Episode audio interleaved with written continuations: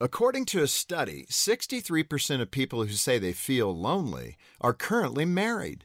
Two people who ride in the same car, sit at the same table, and sleep in the same bed, yet they feel worlds apart. My colleague Greg discovered how lonely his wife was when he spent a few weeks cooking the family meals. Until then, he had no idea how much pressure she was under to plan dinners, buy ingredients, and worry about whether anyone appreciated her hard work.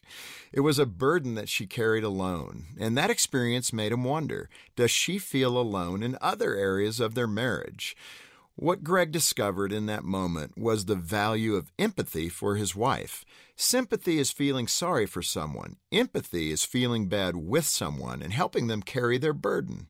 In my own marriage, I've learned that I can have empathy for my wife by listening to her share her thoughts, insecurities, and fears without passing judgment or offering solutions. More than answers, she craves being heard and understood. Empathy combats loneliness by connecting you and your spouse at a deeper level and by helping you understand an issue from each other's perspective. With empathy, your spouse will feel loved, understood, and valued. And when a relationship has an abundance of those elements, connection and intimacy between you and your spouse will flourish. To help your marriage thrive, visit FocusOnTheFamily.com. I'm Jim Daly.